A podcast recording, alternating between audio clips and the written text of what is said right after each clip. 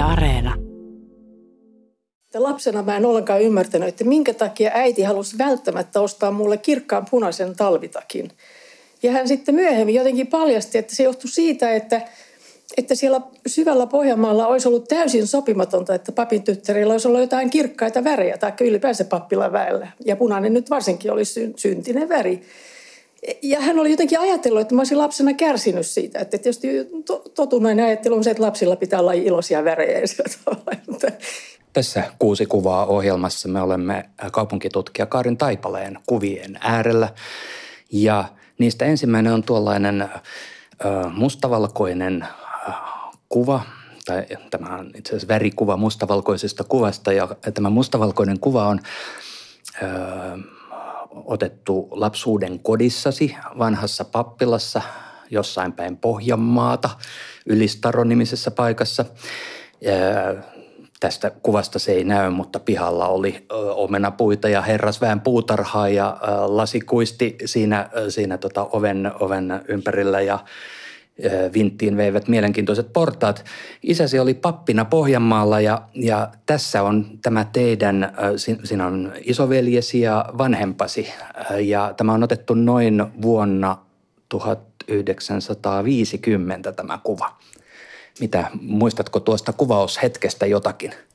No mä olen ollut siinä niin pieni, että en muista, mutta kyllä tuosta näkee, että mä olen ollut hyvin niin kuin hämmästynyt, että mitä tässä tapahtuu. Että sormi suuhun menee, mutta jalat ei ulotu ollenkaan tuolilta lattialle. Että se on ollut siellä pappilan isossa salissa, missä, missä tota, tosiaan paikallinen kappalainen suoritti myöskin vihkitoimituksia ja kastetilaisuuksia sillä tavalla. Ja ja sitten siellä oli tosiaan toisella puolella oli lasiveranta ja toisella puolella oli avokuisti, että se, siellä lapsen niin kuin leikkimaailmaan se oli loputon määrä erilaisia paikkoja ja maisemia. Ja sitten Kyrön joki virtasi siinä vieressä ja se oli tunnettua, että keväällä se oli todella huikea tapahtuma se, että kun jäät lähtee ja ihmiset tuli sitä katsomaan ja se rytinällä sieltä jäät lähti. Että se oli sekä vaarallinen, tai ennen kaikkea se oli oikeastaan vaarallinen juuri sen takia, että se virtasi niin kovaa.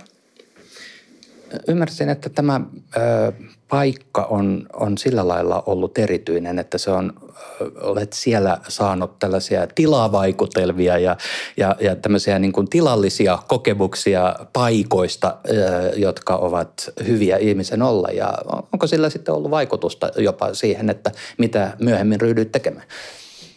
No tämä on tämmöistä itse itseanalyysiä, että mä oon joskus sitä miettinyt, että todennäköisesti, että kyllä kun siellä muistan, että, että omaa huonetta kovasti niin kuin kalustelin ja mietin ja suunnittelin. Ja, ja sitten se, että mikä mulla on myöhemmin tullut yhä isommaksi teemaksi, se, että se ulkotila on vähintään yhtä tärkeä kuin se sisätila. Eli se juuri, että se oli nämä kaksi erilaista puutarhaa talon eri puolilla ja ja miten niissä toimittiin ja miten niiden tarkoitukset oli erilaisia ja miten toinen oli suljettu, tämä ikään kuin talouspiha ja sen omenapuut ja toinen oli sitten tämmöinen, tämmöinen enemmän niin kuin vapaa-ajan, että siellä oli sulkapallokenttä ja sireenimaja ja niin edespäin. Että, mutta että juuri se, että minkä mä sitten joskus myöhemmin oivalsin, että, että puistot itse asiassa, tämä rakennettu vihreä ympäristö on niin kuin kulttuurin korkeimpia saavutuksia.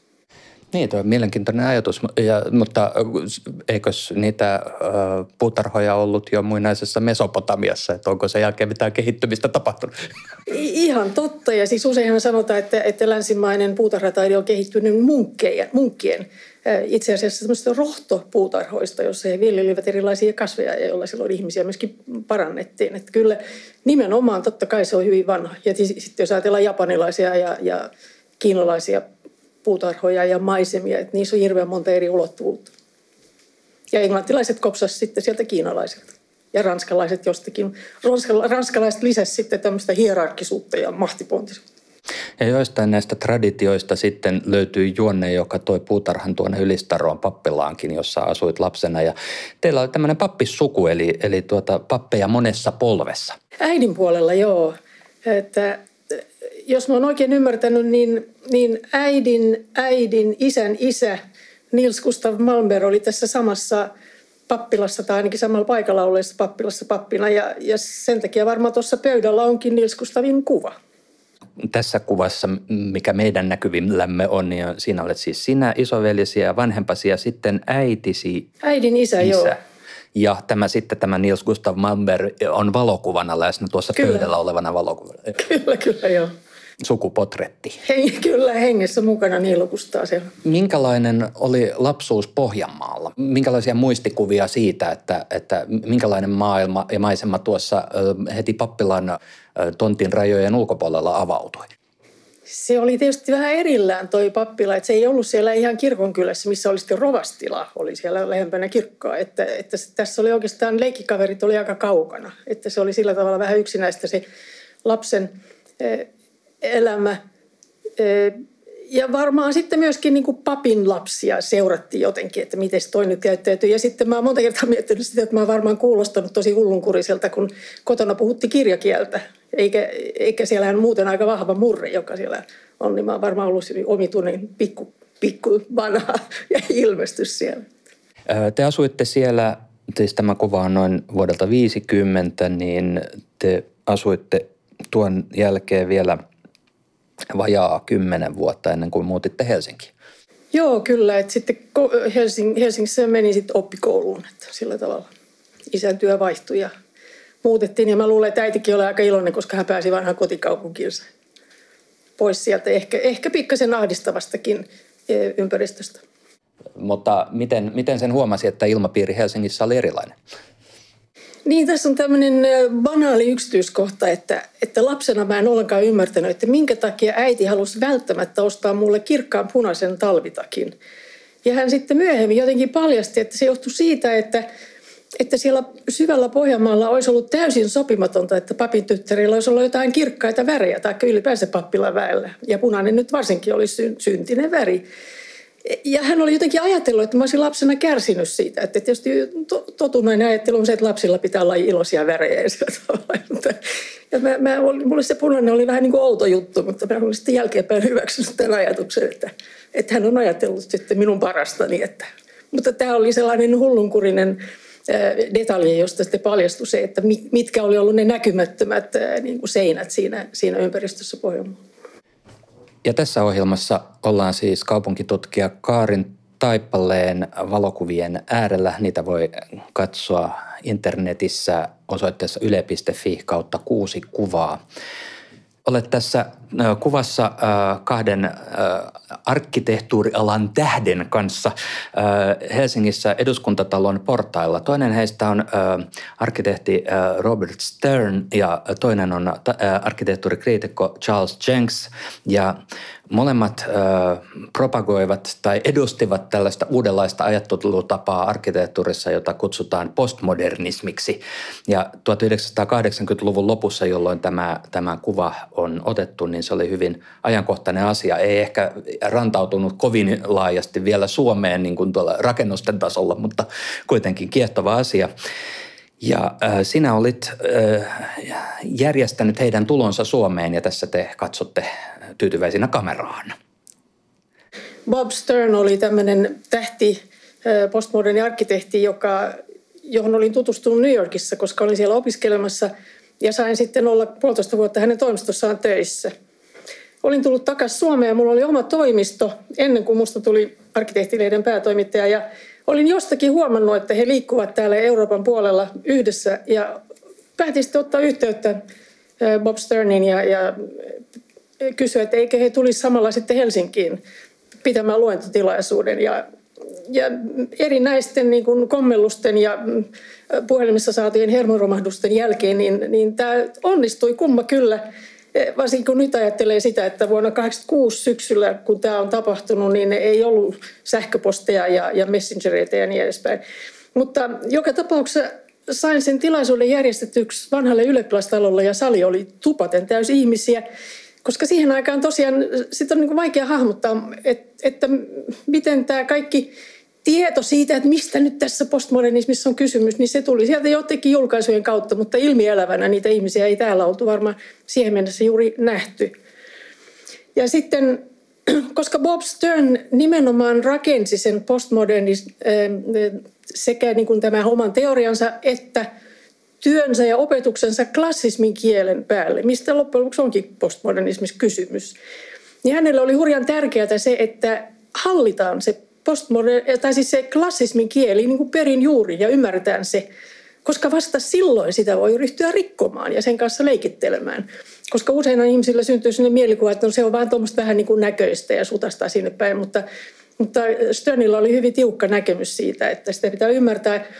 Ja sen takia oli sitten keksinyt, että tuo eduskuntatalo oli heille äärettömän mielenkiintoinen kohde, koska siellä on myöskin sisätiloissa sitten nimenomaan enemmän sitä Sirienin tulkintaa siitä, että mitä niin kuin uusi, uusi klassismi, jota nyt tänä päivänä olisi sanottu sitten postmoderniksi, oli. Ja puhumattakaan siitä tietysti, että, että kun tuossa vilahtaa nuo kreikkalaisten pilareiden sokkelit, niin ne, ne kertovat juuri siitä, että tässä on, tiedetään ihan tarkkaan, mistä, minkä elementtien kanssa tässä toimitaan klassismista tai uusvanhasta ilmaisutavasta, nythän se on hyvin ajankohtaista tänä päivänä taas, kun ihmiset haluavat uusvanhoja rakennuksia, Facebook-ryhmiä on perustettu, joissa kaivataan sitä, että hylättäisiin vanhat laatikot ja laitettaisiin niitä vanhanaikaisia koristeellisia julkisivuja. Mitä tähän sanot? No mä, mä yleensä vältän kierrän kaukaa ne kyseiset äh, Facebook-ryhmät, koska se keskustelu on, se toistuu säännöllisiin väliajoin ja siihen on tavallaan ihan turha ähm, sotkeutua, koska, koska siihen niin kuin näkemykseen on vaikea puuttua. Mutta kyllä jos ajatellaan sitä, että millainen arkkitehtuuri lopulta tai rakennustaide, millaiset rakennukset ja rakennetut ympäristöt jää elämään – niin kyllä niissä on ihan toinen lähtökohta kuin se, että tehdään nyt kivan näköinen julkisivu. Että eihän siitä ole rakentamisessa ollenkaan kysymys, vaan kysymys on juuri siitä, että mihin käyttöön joku on, millaisessa ympäristössä se on, mikä on se rakennusmateriaali, mitä siinä halutaan käyttää, miten se suhtautuu sen naapurin rakennuksiin, mistä päin aurinko paistaa, mistä päin ihmiset tulevat, millainen se ulkotila on, mihin se liittyy ja, ja tuhansia ja tuhansia ja tuhansia erilaisia asioita, jotka vaikuttaa siihen, että, että teoksista tulee, joita voi nimittää edes arkkitehtuuriksi. Ja sitten myöskin siis rakenne, ylipäänsä niin rakennetekniikka, että mitä on se uusi teknologia, mitä mahdollisesti kyseisenä hetkenä on käytössä ja miten sitä älykkäästi sovelletaan ja, ja, ja niin edespäin. Että siinä on, sen takia tavallaan se keskustelu siitä, että, että otetaan toi, toi uusi betonilaatikko ja vedetään siihen tämmöinen niin klassinen, klassistinen tapetti päälle, niin sillä ei ole niin rakentamisen taidon kanssa yhtään mitään tekemistä. Miten olit tullut tuohon tilanteeseen, että jos nyt rakennetaan silta siitä ensimmäisestä kuvasta, jossa olit pappilassa lapsena, niin miten olit tullut siihen tilanteeseen, että olet tuollaisten arkkitehtuurimaailman tähtien kanssa eduskuntatalon portailla? Mä olin opiskellut ensinnäkin arkkitehtuuria Zyrihissä ja valmistunut sieltä.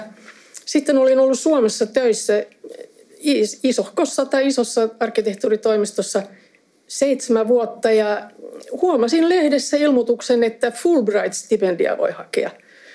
Ja kuinka ollakaan sain sen, ja siinä, aina, siinä ei saanut suoraan ainakaan siihen aikaan sanoa, että minne haluaa mennä opiskelemaan.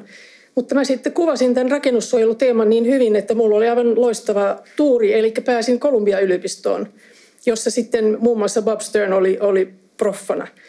Ja opiskelin siellä sitten tämmöisen rakennussuojelun master's degreein. Ja siellä, siellä oli myöskin erinomainen muuten puutarhataiteen niin kuin, äh, oli kurssi ja sitten myöskin arkkitehtuurikritiikin kurssi, jonka, jonka tota, sain siellä vähän rusinoita poemia pullasta, koska mulla oli jo loppuarvosana, niin siitä, siinä ei niin tarkkaan katsottu sitten, että mitä kaikki peruskursseja, vaan siellä sai vapaasti valita juuri tällaisia herkkupaloja, joista sitten on ollut hirveän paljon iloa jälkeenpäin.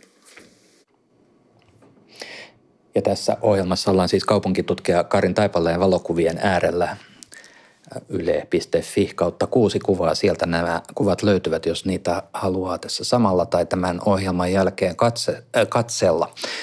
Meidän kolmas kuvamme on sellainen kuva, missä on monia ihmisiä ja sitten tuolla banderolli, jossa lukee, äh, jos siinä lukee lukisi, jos näkyisi se kokonaan, silloin lukisi Local Action 21. Äh, ja, ja tuota, tämä on äh, tällaista kaupunkialan järjestötoimintaa. Sinäkin näyt siinä kuvassa, olet suorastaan aivan kuvan keskellä tuon banderollin ja sen i-kirjaimen takana. Ja mikä tämä, tämä seurakunta on ja, ja miksi se tässä kokoontuu tämän banderollin ympärillä? Tässä ollaan Johannesburgissa Etelä-Afrikassa vuonna 2002, jolloin siellä järjestettiin tämä niin sanottu Rio plus 10 konferenssi, eli kestävän kehityksen ensimmäisen Rio de Janeirossa pidetyn kokouksen ikään kuin kymmenvuotiskertausbileet, jossa oli tuhansia osallistujia eri puolilta maailmaa. Ja siellä 90-luvun alkupuolella oli perustettu tämmöinen kaupunkien kestävän kehityksen järjestö nimeltään ICLEI. Ja siinä välissä mä olin ollut, tullut sitten kaupungin virkamieheksi, mä olin rakennusvalvonnan päällikkö ja joku kysyi sitten, että olisinko lähdössä sieltä sinne hallitukseen ehdolle, kun tiedettiin, että ehkä Suomesta voisi joku semmoisen hallituspaikan saada ja niin siinä kävi. Ja sitten seuraavassa vahdinvaihdossa mut valittiin sen organisaation puheenjohtajaksi. Ja tämä on kyllä mun urani huippuhetkiä siinä mielessä, että, että edustin kaikkia maailman kaupunkia näissä YK, erinäköisissä YK-kokouksissa, valmistelukokouksissa ja, ja myöhemmin sitten muissa yhteyksissä. Ja tämä Iklein viesti oli nimenomaan se, Iklei perusti tällaisen ajattelun tästä local agendasta, kun Rion ensimmäinen asiakirjahan oli ollut nimeltään nimenomaan Agenda, Agenda 21, eli 21. vuosisadan agenda. Ja idea oli juuri se, että loppujen lopuksi se kuitenkin toteutus tapahtui hyvin paljon paikallistasolla ja kaupungeissa. Ja nyt sitten kun oltiin Rio plus 10, niin tämä teema muuttui sitten että niin kuin paperista toimintaan, eli Local Action 21. Ja tähän YK huippukokoukseen, niin sen rinnalle, tämän rinnakkaistapahtumaksi oli organisoitu sitten, tai IGLE oli organisoinut tämmöisen pormestarien tapahtuma, jossa oli silloin muistaakseni jotain nelisen sataa pormestaria eri puolilta maailmaa paikalla.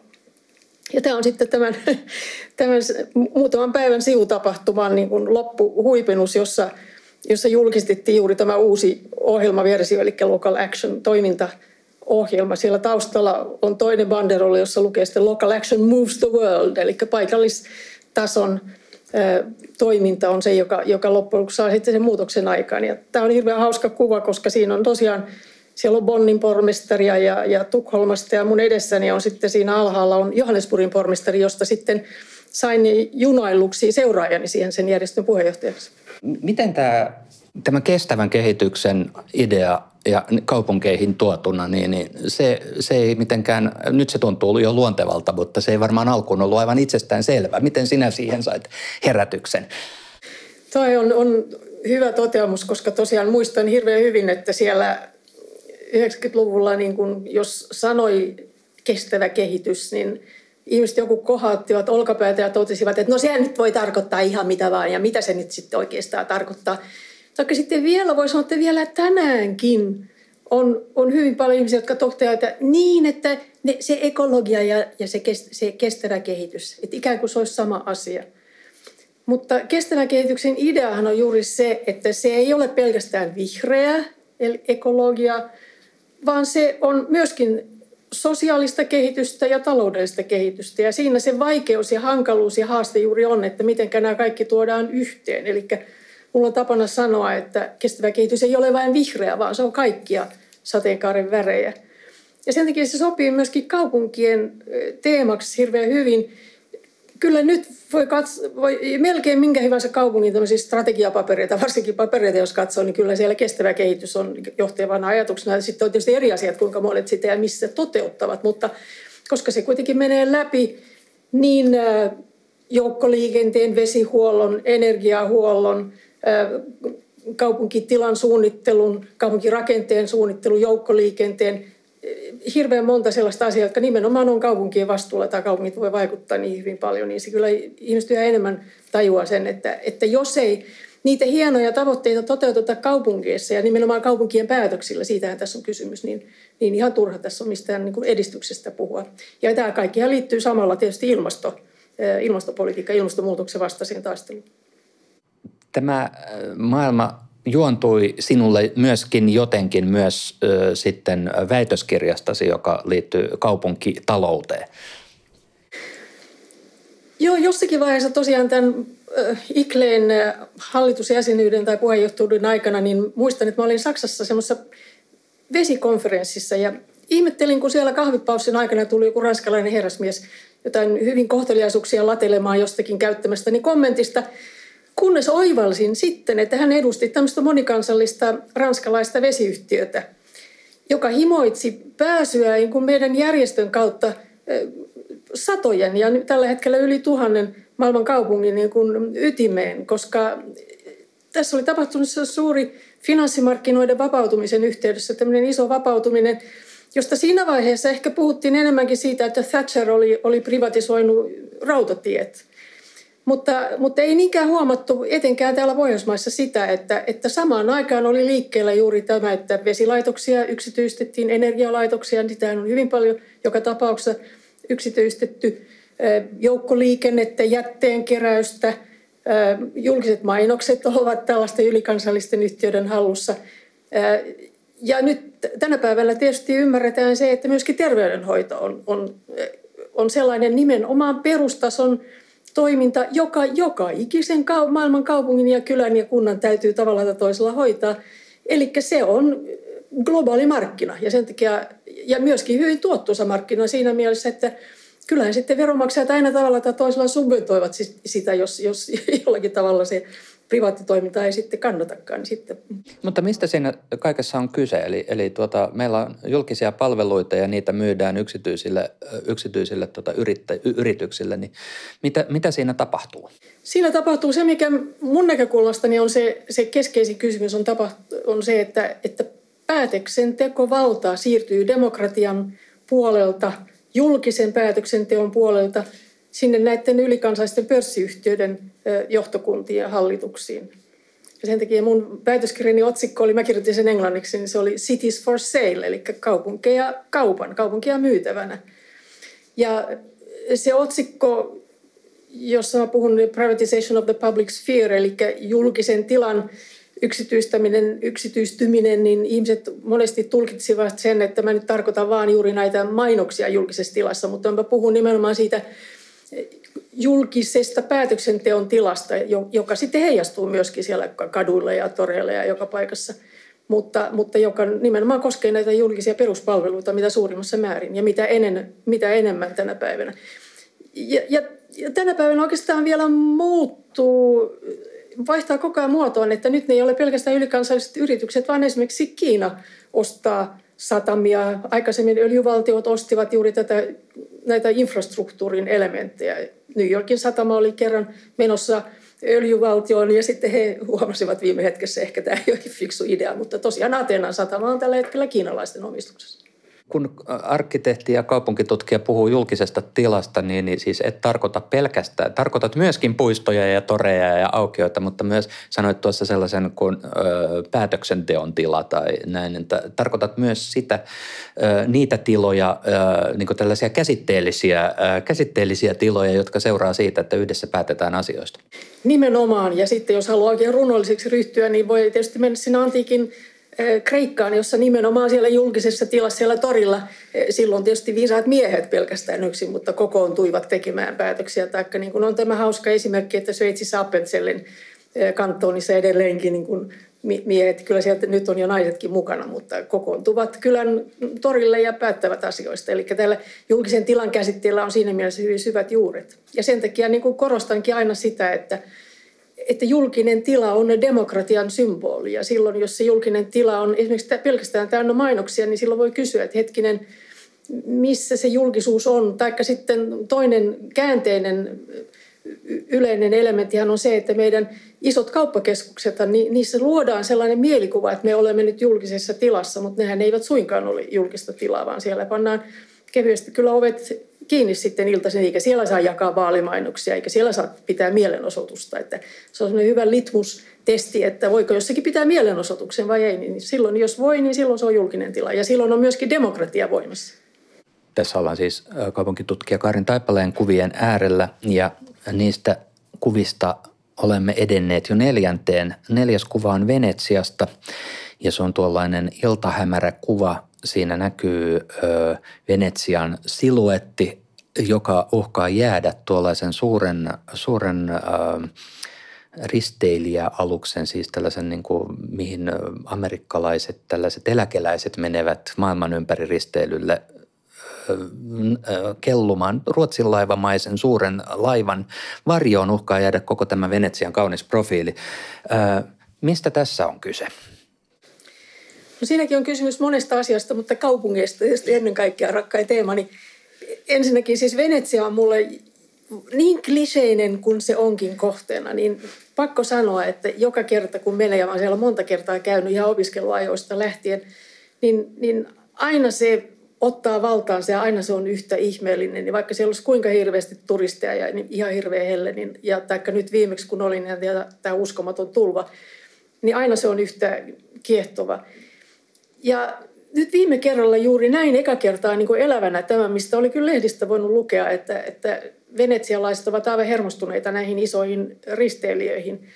Ja mäkin olin vähän naivisti kuvitellut, että ne pysyy siellä satamassa, enkä mä ollut voinut uskoa, että ne tosiaan tällaiset, siis ruotsilaivat on pikkuveneitä näiden rinnalla, että nämä mielettömät luksus, uivat luksushotellit tosiaan ajavat siellä ihan rantoja myöten ja ja sireenit puhkuen ja tuskinpa ne sinne kovinkaan monta pennosta jättävät siihen kaupunkiin, mutta onpa sitten tullut matkareitillä kruksotukset, oli me Venetsiassakin, että, että tämä mun mielestä symboloi aika hyvin myöskin sitten aivan toista tämmöistä globaalia suuntausta, eli sitä, että kyllä viime vuosikymmeninä turismi on ohjannut – kaupunkien kehittämistä ja näitä kaupunkistrategioita, joissa hienosti puhutaan kestävästä kehityksestä, niin kyllä sillä sivulla kakkonen on sitten heti, että haluamme lisää matkailijoita. Ja mitä me teemme nyt, että saamme lisää matkailijoita, niin että se nyt tämän koronakriisin aikana on tullut sellainen salainen toive, että voisiko kuitenkin olla niin, että myöskin tämä turismin käsite jollakin tavalla arvioita uudelleen, että onko niin, että ainakin joksikin aikaa ehkä tällainen halpa – lentomatkailu on ohitse, en tiedä, vaikea sanoa, mutta, mutta turismin niin kuin suositut turistikaupungit ovat sen jo huomanneet, niin se ei ole pelkästään niin myönteistä siinä vaiheessa, kun se alkaa mennä yli äyröyden se, että, että ikään kuin oma asukkaat sitten poistuvatkin sieltä ja, ja siitä tulee ikään kuin tämmöinen kulissi sitten siitä kaupungista. oletko itse ottanut tuon kuvan? Olen ottanut, joo. Sen otin hotelliparvekkeelta, kun rupesi kuulemaan semmoista niin laivan sireenien huutoja, että mitä ihmettä tuo voi olla. Ja näin se lipui siitä hyvin kovaa vauhtia tosiaan.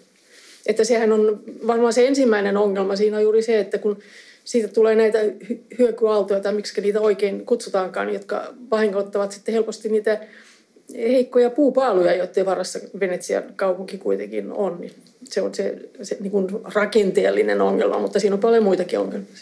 Mitenkä sitten kotoinen Helsinkimme, jossa on näitä vähän pienempiä Ruotsin laivoja, niin nekin tulevat siihen aika keskustaan ja presidentinlinnan ja kaupungin talon ja Aavissamandan kylkeen suorastaan kiinni. Muuttavatko nekin ö, maisemaa liikaa? Joo, hyvä kysymys siinä mielessä, että mehän on kyllä totuttu niihin ja, ja tämähän on tämä vanha vitsi, että Helsingissä on kaksi äh, isoa korkeaa rakennusta ja ne menevät kummatkin yöksi Tukholmaan ja tulevat sitten aamulla takaisin. Mutta jotenkin niissä on ehkä sympaattista se, että kun ne, ne kuljettaa myöskin ihan tavallista niin kuin kuormaa, niin sehän on rahtio itse asiassa se, ja, ja se on totta kai sitten ongelma, että sen rahtiliikenne kulkee sitten meidän katujen kautta niille laivoille – mutta sehän on kuitenkin ihan oikeaa liikennettä aika paljon ja, ja siitä päästään niin kuin kävellen kaupunkiin. Ne ihmiset kuitenkin sitten vi, vi, viipyvät jonkun aikaa täällä kaupungissa, että, että mä, en osaa, mä en näe siinä niin kuin ihan samoja ongelmia. Mutta tietysti se oli aika hullunkurinen ajatus, että, että erästä nimeltä mainitsematonta museota yritettiin kovasti niin kuin rakentaa nimenomaan se alkolobbaus alkoi siitä, että venäläisiä turisteja tulee tänne niin paljon – ja sitten tapahtui vähän ruplan romahdusta ja ties mitä. Ja sitten yhtäkkiä pitikin keksiä joku muu. Ja sitten ajateltiin, että no Ruotsin laivoilta niitä tulee sinne. Et, että esimerkiksi juuri tämmöiset museohankkeet on aika mielenkiintoisia siitä, että niitä kovasti niin kuin lobataan silloin, kun halutaan talous... Tai nimenomaan niistä nostetaan tämä taloudellisen hyödyn näkökulma, että se tulee matkailijoita ja tulee taksikuskeille lisää tuloja ja ravintoloille lisää tuloja sillä tavalla, että ei, että niitä ei luvata sen takia, että me haluttaisiin joku mielenkiintoinen sisällöllinen paketti johonkin paikkaan, johon kaikenlaiset ihmiset niitä menisivät katsomaan. Niin, eli kyse on siitä, että kenen ehdoilla kaupunkia kehitetään, sen turistin, jolla on niitä turistieuroja vai, vai niiden asukkaiden, joilla on niitä veroeuroja? Kyllä, kyllä. Ja miten nämä niin kuin sovitetaan yhteen. Että itse kukinhan meistä haluaa matkustaa. Että, että sehän, totta kai täytyy tunnustaa, että ei tässä voi olla niin kuin moralisoimassa kauheasti, mutta että missä määrin niin kuin se se turisteille kumartaminen sitten tarkoittaa tosiaan pyllistystä sille muulle kehitykselle, mitä kaupunki ehkä ansaitsisi ja joka olisi ehkä niin kuin pitkäjänteisempää. Museotkin ovat muodissa vain vähän aikaa ja sitten taas tulee joku uusi museo jonnekin muualle ja kaikki ryntääkin sinne. Karin Taipalle, nyt kun itse olet arkkitehtuurin alan ihminen taustaltasi, niin miten sitten tämä arkkitehtuuri- ja designmuseo kuitenkin on, tulossa nyt u- u- tietojen mukaan tulossa tota Helsinkiin vahvistamaan Helsingin museokenttää, niin onko tämäkin nyt sitten esimerkki siitä, että turismi vie kaupunkia? Tämä on aika monimutkainen kuvio, että siihen ei voi vastata, niin kuin, että juu tai ei. Siis ensinnäkin niin kuin aivan ensimmäiseksi niin kuin oikein isolla kirjaimella kirjoitettuna, niin se on ihan loistava juttu, että tämä, joka on todella, niin kuin, se on kahteen kertaan jo kaatunut se hanke, että se nyt, nyt kähti eteenpäin sillä tavalla, että, että valtio lupasi siihen sen oman säätiöpääomansa. Siis sehän on valtion museo, mutta se sijaitsi Helsingissä. Mutta, mutta sitten tämä Tämä kysymys, jossa itse olen ollut kriittinen jo, jo pitkän aikaa ja paljon siitä kirjoittanut aikaisemminkin, niin on, on tämä tonttivalinta, että jostakin, no siinä oli joku asiantuntijaryhmä, mutta en tiedä millaiset eväät heillä oli, että he olivat päätyneet tähän Etelärantaan. Ja se mun ajattelu lähtee siitä, että tämä on semmoinen paikka Helsingissä, joka ei hirveästi elävöittämistä kaipaa. No tässä tietenkin sitten tulee kuoro, joka sanoo, että mutta sehän on parkkipaikka, haluatko mieluummin, että siellä on autoja.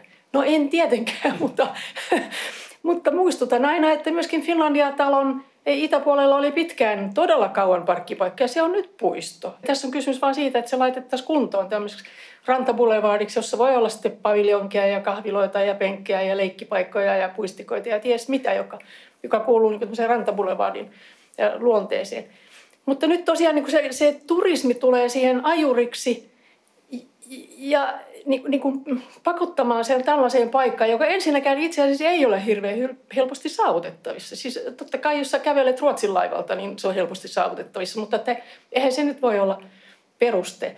Mutta sitten siinä on vielä kolmas tai neljäs ja viides kerrostuma tässä Eteläranta jutussa. Siinä on nimittäin kaupungin jostakin kabineteista on lähtenyt sellainen ajatus, että, että siihen ei siis suinkaan nyt suunnitella museorakennusta. Niin kuin monet, mä luulen, monet luulee näin vaan se annetaan tämmöiseen niin kuin kiinteistökehittäjäkilpailuun, jossa täytyy olla rahoittaja mukana. Ja nehän on yleensä siis kansainvälisiä investoreita, jotka tämmöisiin hankkeisiin lähtee. Jossa etsitään ikään kuin sen laajemman alueen kehittämistä, ja se kehittäminen tarkoittaa sitä, että hyvin paljon kerrosneliöitä. Ja tämä on mun mielestä sitten niin kuin niin kuin toinen niin kuin erittäin riskantti näkökulma, että, että, että miten me voidaan ajatella, että – että meillä ei ole itsellä kaupungilla yhteistä tahtoa siitä, että miten me kehitetään tällaista näin tämmöistä kruunun jalokivipaikkaa, vaan että me luotetaan siihen, että kyllä ne kansainväliset investorit tietää, joiden intressi kuitenkin niin kuin luonnollisesti, sehän on heidän duuninsa, on, on kehittää siihen niin paljon kerrosalaa, kun he ikinä siihen niin kuin sielu sietää. Ja sitten heillä on yksi varma vuokralainen, eli valtio, joka, joka vuokraisi sen museon sieltä. Ja tässä Olemme siis kaupunkitutkija Karin Taipaleen kuvien äärellä ja niitä voi katsoa internetissä osoitteessa yle.fi kautta kuusi kuvaa. Olemme päässeet jo viidennen kuvan äärelle. Se on kuva tuollaisesta takkatulesta ja, ja tuolista sen edessä ja tämä liittynee siihen, että, että meillä suomalaisilla on tämmöinen kaksijakoinen maailma siinä mielessä, että me, me käymme jatkuvaa vuoropuhelua urbaanin maailman ja, ja maaseutumaisemman ympäristön välillä. Mökkeily on, on toinen osa suomalaisuutta tai puolet suomalaisuutta jollain lailla ja, ja, ja se vaikuttaa meidän kulttuuriin hyvin monella tavalla – tässä olet ottanut kuvan takastasi, joka on mökilläsi. Kyllä, joo. Ja tavallaan se, se että siinä on takka tuli, niin sehän tarkoittaa sitä, että on ehkä jo vähän syksy ja vähän kirpeämpi syysilta ja aurinko on juuri laskemassa tai laskenut järven, Styynen järven selän taakse.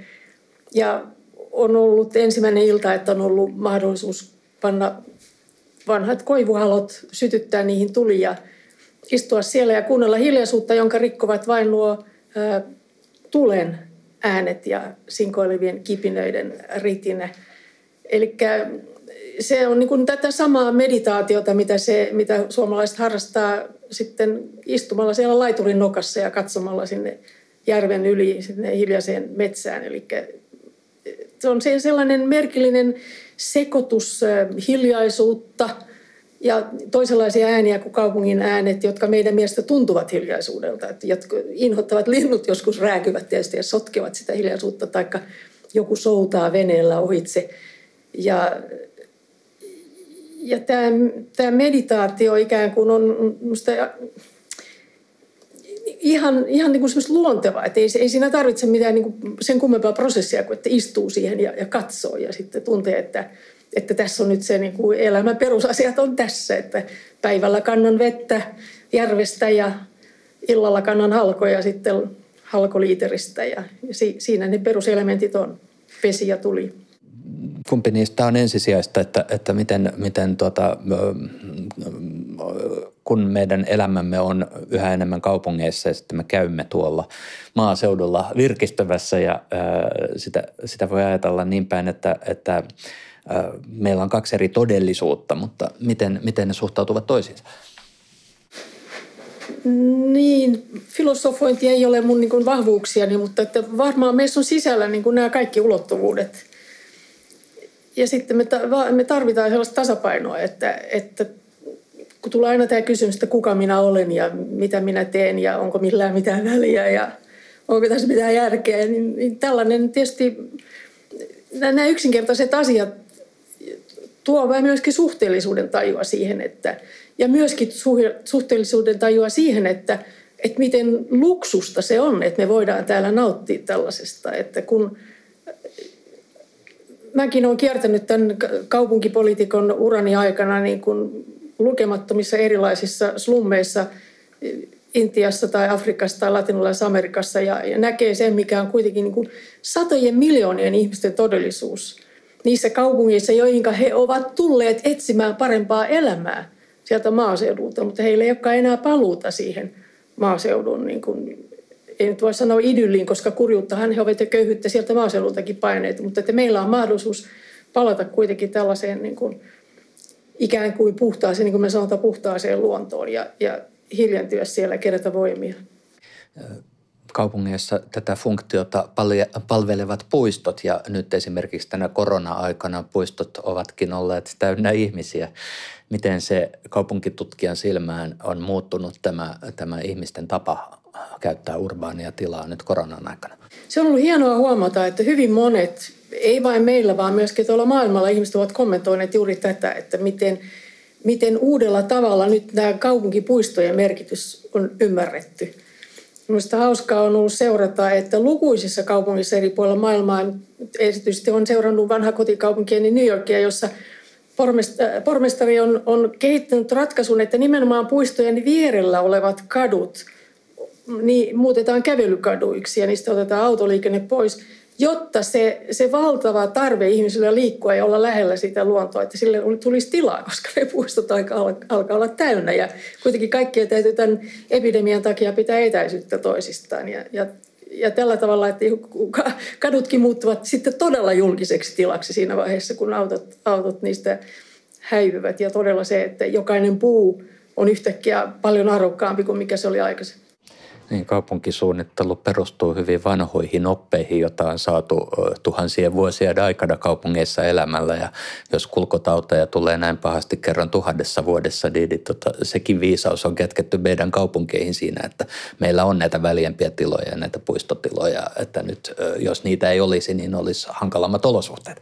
Ja epidemioita ei tule vain kerran vuosituhannessa, vaan paljon useammin. Ja monet pelottelevat, että niitä tulee tästä tämän jälkeen yhä enemmän, koska tietysti ilmastonmuutoshan muuttaa monia asioita meidän elinympäristössä tavoilla, joita me ei edes pystytä oikein arvioimaan. Että tällä hetkellä myöskin esimerkiksi Afrikassa on valtavia heinäsirkkaparvia, jotka syö kokonaisia satoja tietenkin. Ja mitä kaikkea se sitten vaikuttaa, niin se voi vain kuvitella. Tämä on vain yksi pieni esimerkki. Taikka sitten se, mikä hyvin tunnettu esimerkki, se, että nämä mehiläiset ovat jossakin kuolleet kokonaan, eli ei ole enää niitä, jotka pölyttäisivät kasveja. Eli hyvin niin kuin pieneltä vaikuttavat asiat, niillä saattaa olla radikaalia vaikutuksia siihen, että miten meidän pörssikurssit sitten niin kuin toimivat toisessa päässä. Tässä kuusi kuvaa ohjelmassa ollaan siis oltu kaupunkitutkija Kaarin Taipaleen kuvien äärellä. Me ollaan viisi kuvaa nähty, mutta tässä ohjelmassa on tapana katsoa kuudeskin kuva sellainen kuva, jota ei ole vielä otettu. Minkälaisen kuvan sinä haluaisit nähdä tulla otetuksi? Hurskasteltuani tässä turismin pahuudesta, niin tietenkin haaveissa olisi matka ja yhteen monista lempikaupungeista, niin esimerkiksi Lissaboniin. Ja silloin sellainen kaikkein mukavin mielikuva, mikä olisi, niin että istuu siellä tämän Prassa de Commercion, eli se iso aukeo, joka on siellä joen rannalla. Sitä reunustaa yhdellä sivulla arkaadi ja siinä on ravintoloita, niin jospa istuisi siellä arkaadin alla ja – päivän ajasta, kellonajasta riippuen sitten ehkä siinä on cappuccinoa tai lasi viiniä ja voisi ottaa semmoisen selfin, mihin mahtuu juuri kaksi ihmistä, jossakin hyvässä seurassa siis. Mikä se tuota, Lissabonin erityinen viehätysvoima on? No eh, erityisesti mulla nyt juuri on mielessä se, se vanha kaupunki, joka on siinä ikään kuin kahden rinteen välissä tämä, jossa on hyvin tiheät suoraviivaiset korttelit, joka sitten tosiaan niin kuin se korttelisto päättyy ennen sitä jokea tähän valtavan isoon aukioon, jossa sitten saa tuntuman siihen. Mä aina ajattelen siellä sitä, että, että tässä tajuaa sen, että Portugal on ollut tämmöinen valtava siirtomaavalta, että sen pienen mittakaavan rinnalla on sitten tämä julkinen tila, joka heijastaa sitä, että sieltä on laivat lähteneet ties mihinkä päin, päin maailmaa. Että siinä niin kuin nämä eri mittakaavat kohtaa ja, ja jälleen kerran vanha kaupunkikulttuuri – näyttää siinä hienoimpia puolia. Se nyt onkin sitten jännittävää nähdä, että milloin sinne Lissaboniin taas pääsee matkailemaan, että mikä on kaupunkitutkijan veikkaus siitä, että miten tämä matkailu nyt tämän jälkeen on mahdollista? Hitaasti se varmaan avautuu ja tietysti kaikkein hienointa olisi, jos voisi lähteä junalla. Sehän olisi ihanaa, että voisi matkustaa. Et kotimaassa on tosi hienoa matkustaa junalla ihan aika äskettäin olen matkustanut esimerkiksi Ouluun junalla, Kuhmoon junalla ja niin edespäin. Että varsinkin jos lähitulevaisuudessa, tai kyllähän se aikaa vie saada no, nopeita junia myöskin kotimaahan, niin mä luulen, että meidän kartta muuttuu siinä mielessä, että kaupungit, monet kaupungit tulee lähemmäksi ja tämä keskustelu siitä, että mihin voi lentää ja mihin ei, niin saa, saa vähän uuden luonteen.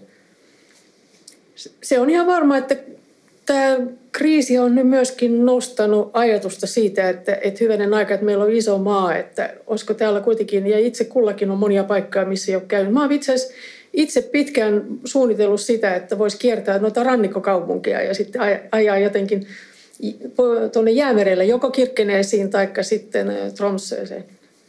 Mutta aina pitää jonnekin veden ääreen pitää aina päästä. Oli se iso tai pieni, joki tai järvi tai meri.